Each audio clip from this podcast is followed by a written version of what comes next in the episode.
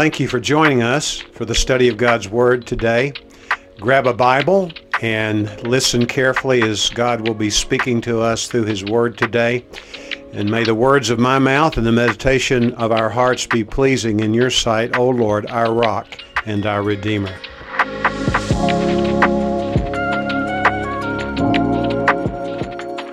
If you would, please take your Bible and turn with me now to the book of Mark. It's right next to Luke. I'm sure you know that. And the text for the morning message is from the Gospel of Mark, chapter 1, 35 to the end of the chapter. No one has ever been able to draw a crowd like Jesus Christ. The question is why are people, even to this day, all over the world, irresistibly drawn to the person of Jesus Christ? Well, we'll have this passage inform us why, but let me go ahead and tell you why people are attracted to the Lord Jesus Christ. I'll begin by saying why they're not. It's true of what was said in the scripture about him in the first incarnation of himself in one body, but also it's true today and has been throughout the centuries. Here's the first thing that we're going to see from this passage of Scripture, and that is that people are not drawn irresistibly to the person of Christ because of his appearance. On the heels of that, we'll look in more detail even as to the positive reason it's that people are drawn to Jesus Christ because of his essence, who he is. Now let's go back to the first statement which I made that people are not drawn to Jesus Christ because of his appearance. This should not surprise us. Hundreds of years before the birth of Jesus, the God man, we read in the book of Isaiah 53, verse 2 there was no beauty in him that we should desire him. Jesus was not an attractive person to the point that his appearance physically would have caused people to be drawn to him. That does not mean that he was hard to look at. It just means probably he was rather ordinary in his appearance. And I think there's a reason for that too, because we are to be like Christ individually once we come to receive Him, but also as a church, as we're going to see in just a few moments. So his physical appearance was not something that drew people's attention. Also, from a material point of view, as far as we know, Jesus only had one garment. I'm not sure whether he wore that one garment the entire three plus years that he did his ministry as the Messiah and the message he brought. But we know when he died, he only had one garment left, didn't he? And we know that the soldiers who crucified him gambled for that garment at the foot of the cross, of all things. Jesus was not one who was appealing because of his wardrobe. And he was not one who was necessarily electrifying when it came to his pedigree. And remember that Jesus was criticized by residents of his own village in Nazareth because they understood that he was born from their point of view as a baby that was not the child of his father Joseph. We know better than that, don't we? He was conceived in his mother's womb by the Holy Spirit of God. And people made snide remarks, snide remarks about him, didn't they, in that regard? In fact, in the eighth chapter of John, there's a discussion that includes this statement, and it was meant to be a cut down of Jesus. Isn't he the son of Joseph? And everyone would have known what was behind that statement. His pedigree was not that which would necessarily draw people to him. And included in his pedigree would be his educational background. In the book of John 7, this is beautiful. In the 17th verse, the leading scholars of the day, they're called the Jews by John in his gospel, they were scratching their head because when they heard him teach, they, not just the commoners, but in this particular setting in the seventh chapter of John at the, the Feast of Booths in Jerusalem, and they listened and they were galvanized and they were entranced by what Jesus said.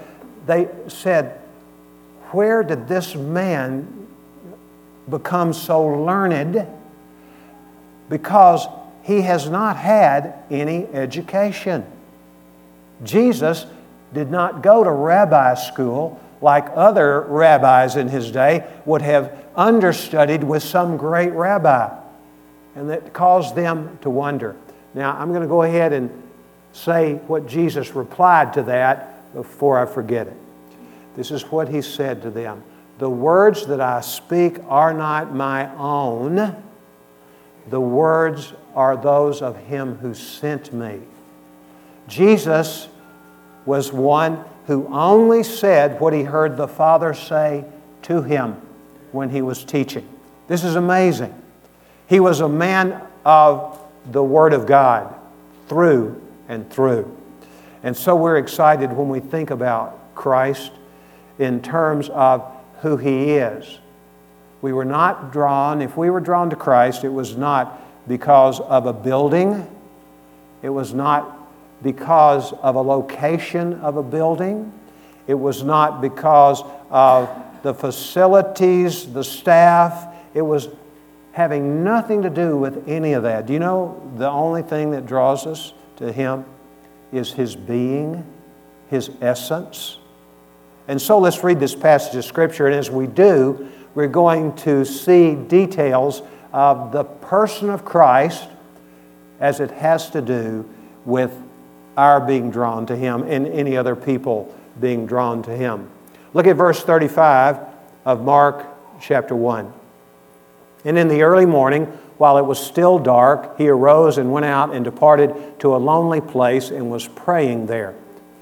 This early morning was the morning which followed an incredibly difficult day in terms of exercising of energy, spiritual and physical, for Christ. You can read about it earlier in this chapter. He cast out a man, a demon out of a man. He healed Peter's mother in law. People were coming and coming and coming, ganging him. He was exhausted at the end of the day.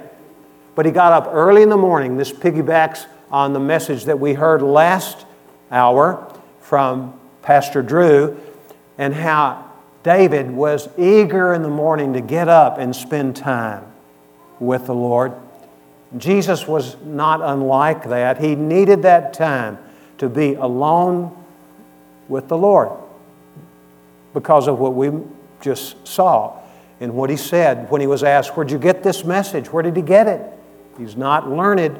He's never been to seminary. He's never been to Bible college. Where did he get this? And he was coming to the Father to have fellowship with the Father, hear from the Father, and therefore be prepared for what lay ahead in that day that was coming. But what we see him doing, he was praying there. This is what is characteristic of an individual in whom the Lord Jesus Christ lives.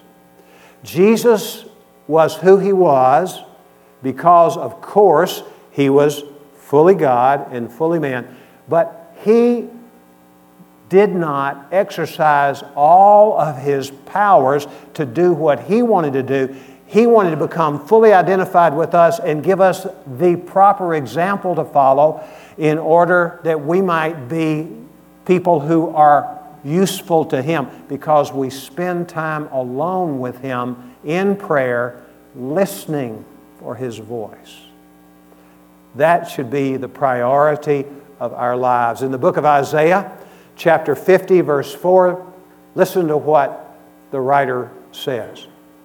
You have given me the tongue of disciples so that I might have a word that will sustain me and encourage me, but not just sustain and encourage me, so that I might have a word that will help weary people get encouragement and life. That was our Lord Jesus Christ.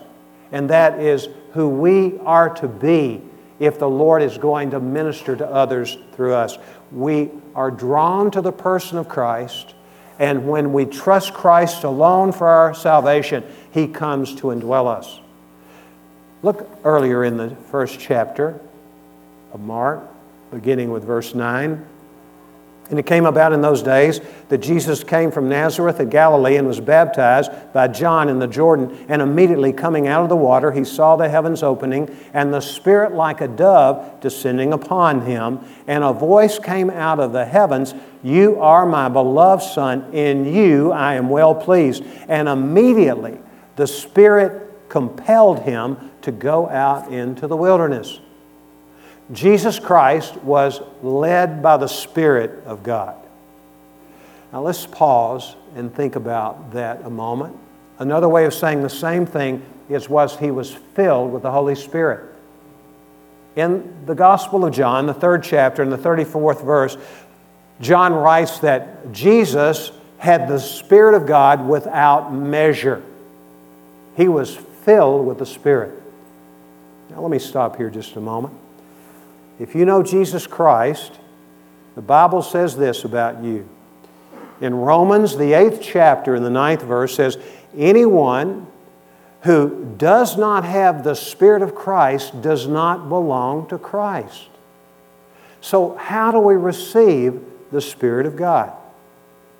The moment you receive Jesus Christ, the Holy Spirit comes to indwell you.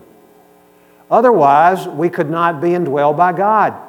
Jesus Christ does not insert his body in you or me or anyone else when we trust in him, but as many as received him, to them he gave the right to become children of God. And so when we receive him, he enters our lives by his Spirit. And so what we need to understand is that you, if you have received Christ, the Spirit of God lives in you. When Paul is writing to the Corinthians, in the third chapter of 1 Corinthians, he says this Do you not know that your body is a temple of God? Because the Spirit of God dwells in you? He was talking there to the entire church, and I'll get back to that in just a moment. Later in the sixth chapter, verses 19 and 20, he says, What do you not know that your body, he's talking about an individual here, do you not know that your body is the temple of the Holy Spirit, whom you have from God, and you are not your own? So when we receive Jesus Christ, he comes and indwells us by the Spirit. Jesus lives in you, and he wants to reproduce himself through you and me. He wants us to be people whom He will use to draw other people to Himself. That's critically important when we think about this matter. And a huge part of that is that we'll be prayerful. And we'll be prayerful because we are led by the Spirit. The Holy Spirit indwells us, and we are to submit ourselves fully to Him and ask the Holy Spirit to fill us. He lives in us, he comes into us, but we have to live in a relationship with Him of submission and trust in Him for all our needs, but more importantly, trust in Him to use us to minister the gospel of Jesus Christ to others. So, what about the church? I mentioned that, quoting from 1 Corinthians 3:16. Jesus Christ, Roman numeral 1, would be Jesus Christ when he walked the earth as one of us. He was one of us in being fully human. He had been fully God, retained his deity, and continued to contain and retain his deity for the rest of his existence into eternity after he was raised from the dead and ascended into heaven. In the book of Colossians 2 9, this is a key verse about his indwelling us. He says this Paul does, in Christ, we are people in whom full deity dwells our being because he has come to indwell us. Full deity of Christ come to live in us. If you think, I just don't have what it takes to be the kind of person like Christ is. And in effect, that's true if it were not for the fact that He indwells you and indwells me. And He wants to live His life through us. And certainly, He will do that. In Acts chapter 10, verse 38, Peter is teaching people, Gentile people, about the person of Christ. And he says, Jesus of Nazareth was a man who went about doing good and healing people who were oppressed by the devil, for God was with him. Is God with you? If you know Jesus Christ, God is not simply with you, He lives in you. That's amazing to think about. No brag, just fact. And there's nothing for us to brag about, is there? The only thing we have to brag about is the Lord Jesus Christ and who He is and what He has done for us. So, Jesus Christ was prayerful. The Holy Spirit Himself is described in the book of Acts, chapter 8, verses 26 and 27, as the one who comes alongside of us, dwells in us, and He teaches us how to pray and gives us the power to pray. Without the help of the Holy Spirit, we could not be like Christ in our prayer life. This is true of the church. Our church is indwelt by the Holy Spirit as a body. And what we need to understand that if we're going to be like Christ and be used by Christ as a church, it's not going to be because of our location. We have a great spot to meet on, don't we?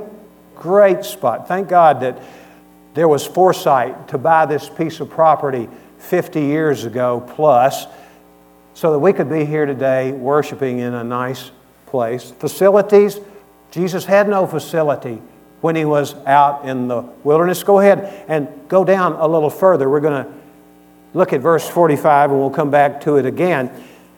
Verse 45 says, He, this is the man that he cleanses of leprosy, went out and began to proclaim his healing freely and to spread the news about to such an extent that Jesus could no longer publicly enter a city, but stayed out in unpopulated areas, and they were coming to him from everywhere. Jesus was out there in the wilderness, if you will, and people still came to him. He had no canopy over him when he taught and preached. He was just out in a desolate place. Thank God we have a good facility. Thank God that we have a good location. And Jesus, when you think about him, the people whom he chose to begin his ministry, none of them had any formal education. And you will remember perhaps when two of them, the leaders, Peter and John, got arrested and brought before the tribunal of the Sanhedrin, the leaders of the internal affairs of Israel. These Jews who were 70 in number, they listened to them and then they said, You guys go out for a while, we'll bring you back in and tell you what we know you need to do, and you've got to obey it or you're going to be in trouble. And then they talked with each other and they, they were amazed. And the reason they were amazed is because they were ordinary, uneducated men, but notice what they said about them. They recognized they had been with Jesus. Comes back to where we started. Being with Christ, spending time with Him. Beyond important. It's essential. Because when we're with Christ in reading the Word, praying privately with Him, we're in Christ in relationship to God the Father, just like He gives us the example, doesn't He? This church is to be a prayerful church led by the Spirit of God. All the things we see about Christ in this section of Scripture has to do with the presence and work of the Holy Spirit. In that verse I mentioned a little earlier from Acts, I left out a part on purpose. It says about Jesus of Nazareth, God anointed him with the Holy Spirit and with power. Jesus was prayerful, but Jesus was also powerful, wasn't he? Purposeful as well. Let's go back and look at verses 36 and following in Mark 1. Simon and his companions hunted for Jesus. He had gotten up quietly, they were all racked out. He left and they said, Where's the Lord? And in the interim, people started coming back because remember, people are drawn to the person of Jesus Christ and they were wanting to see him. And so Simon Peter gets his buddies together. He says, Hey, we got to find the Lord and tell him he needs to come back to Capernaum and teach these people, heal them. In verse 37, they found him and said to him, Everyone is looking for you. That underscores what we've said, all right? That people were coming from everywhere, regardless of where Christ would be found. In verse 38, he said to them, Let us go somewhere else to the towns nearby, in order that I may preach there also, for that is what I came out for. Why did Jesus come? These are his words by Luke. He said, I have come to seek and to save the lost. Jesus came to bring the good news because he understands that apart from the gospel, no man can be saved, no woman can be saved. The Bible says in the book of Romans that the gospel is the power of God for the salvation of all who be- believe in Christ through the gospel. So Jesus was purposeful. He also says in Mark chapter 10, verse 45, he says this For the Son of Man came not to be served, but to serve and give, give his life a ransom for many. The church of Jesus Christ, if it's going to be like Christ, it's going to have the priority of the gospel. When Mark describes the three main reasons for Christ selecting out of a large pool of disciples those whom he would give ultimate marching orders to the apostles. And this is what Mark says about Jesus' choice in verses 14 and 15. Here, here's what he says that they might be with him. And here's another aspect of Christ. He's not only prayerful and he's purposeful, he's got his priorities right, but he wants us to be with him. And this goes back, I'm circling back to what we talked about earlier. Christ needed that time with God the Father for replenishment of power. And so do we fellowship with Him and direction from Him and make that the priority of our lives. And the second thing he says, that they might be sent out by Christ to preach the gospel, to share the gospel. Many times we equate preaching with someone like me standing in front of people like you and having a captive audience to a certain extent and just speaking a message, teaching a message. But it's more than that, it's simply telling people about the person and work of Jesus Christ and how He is the way to their Father, to the Father and eternal life. There is no other way except through the person of Jesus Christ. Jesus was powerful, as we've seen. Look at verse 39. He went into their synagogues throughout all Galilee, preaching and casting out demons. He was delivering people from demon oppression. In verse 40, we see the compassion of Jesus. And a leper came to him, beseeching him and falling on his knees before him and saying to him, If you are willing, you can make me clean. And moved with compassion, he stretched out his hand and touched him and said, I am willing, be cleansed. And immediately the leprosy left him and he was cleansed. I'm sure most of you know, but there may be some here who aren't familiar with the fact that leprosy was symbolic of sin. And a person who was plagued with leprosy was a person who could not enter into the worship of the Lord in the temple or into the synagogue. The person was an outcast. And what does Jesus do here? Jesus shows incredible compassion because he knew this man would even have been isolated from the time he was declared leprous until the time that Jesus would deliver him from that illness, he would be isolated. And we need to understand that's what sin does to us, doesn't it? It isolates us. And Christ has compassion on this leper. And in the same way, Christ has compassion on us when we come to Him and we recognize, just as surely as this leper recognized his total helplessness apart from the work of Christ in his life. So, this church should be a compassionate church. We're going to receive a compassion offering at the end of the worship time today, and that money will go specifically to help relieve the needs of people on the physical plane. But look, compassion goes beyond that. Without that, we're not really like Christ.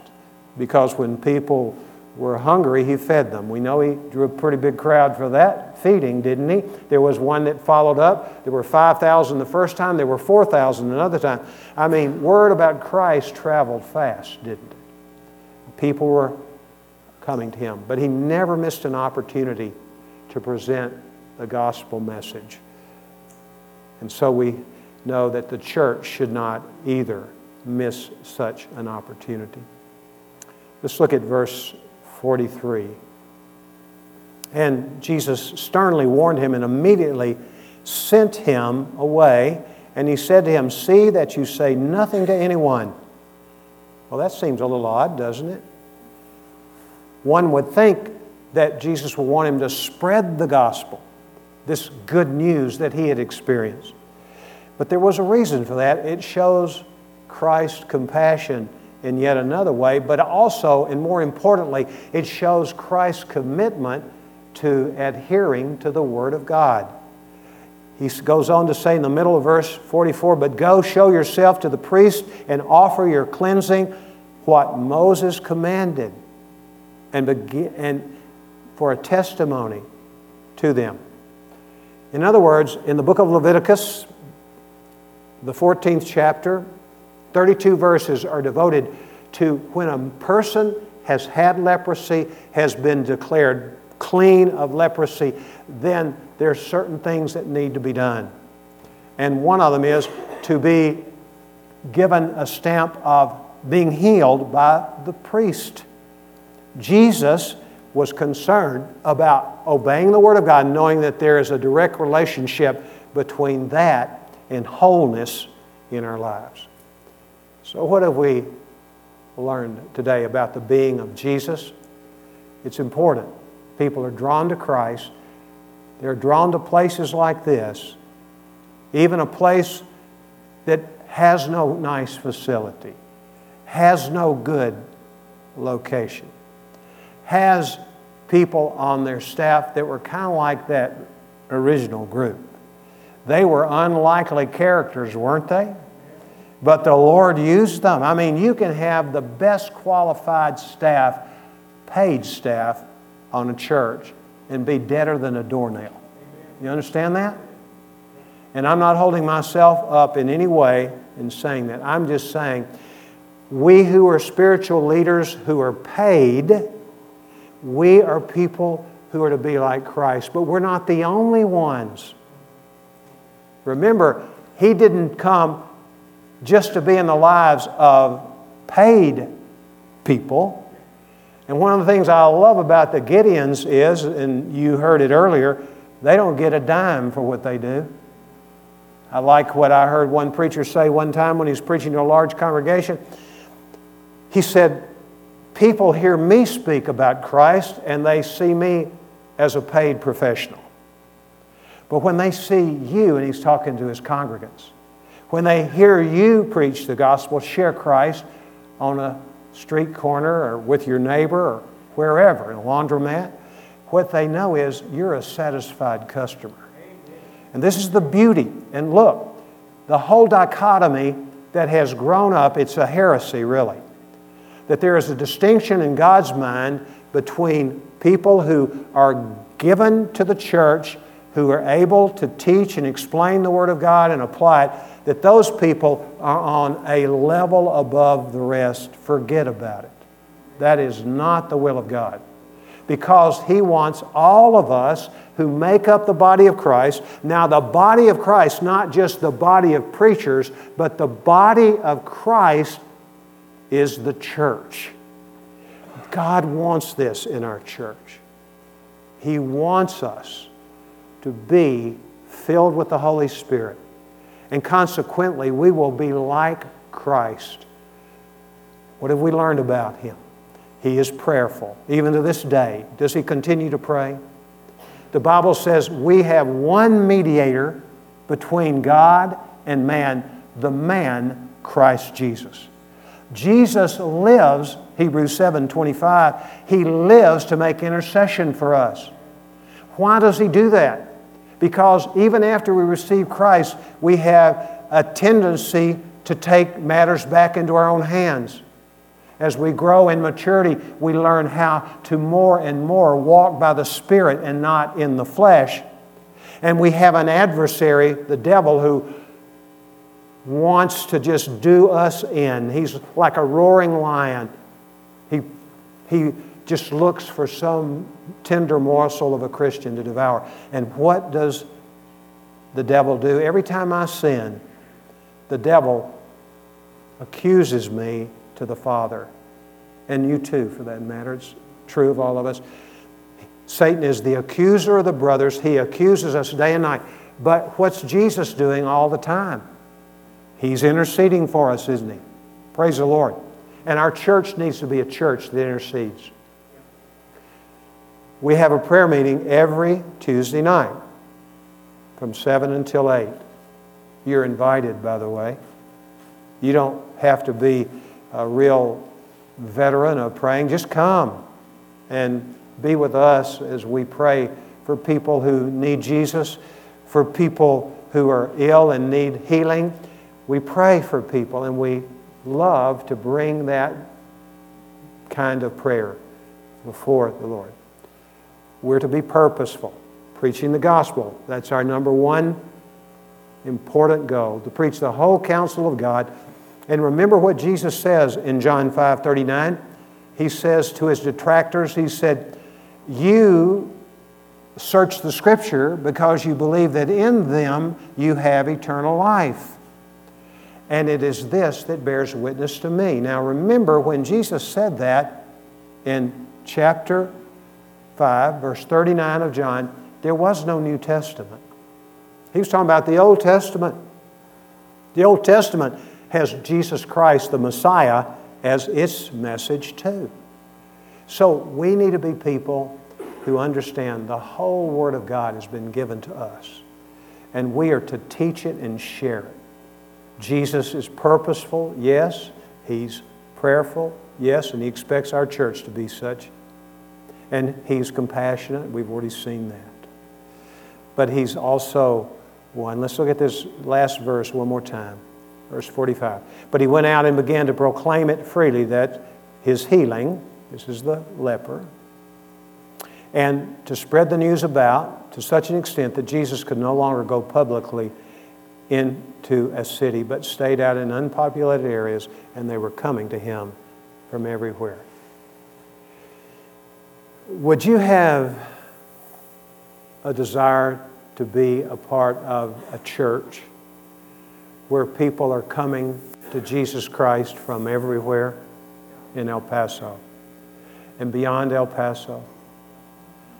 Well, we, we would want that. And it's the Lord's will that this be true. And He's given us an example, but more than an example. He's given us someone who has come to live in us individually and to live in us collectively. And so, what God wants for this church is not to try to build any kind of reputation for itself, not to get so in love with the institution the brand Coronado Baptist Church, realizing that is the kiss of death for any church. When a church starts having to do that to promote itself, it's already on the way out.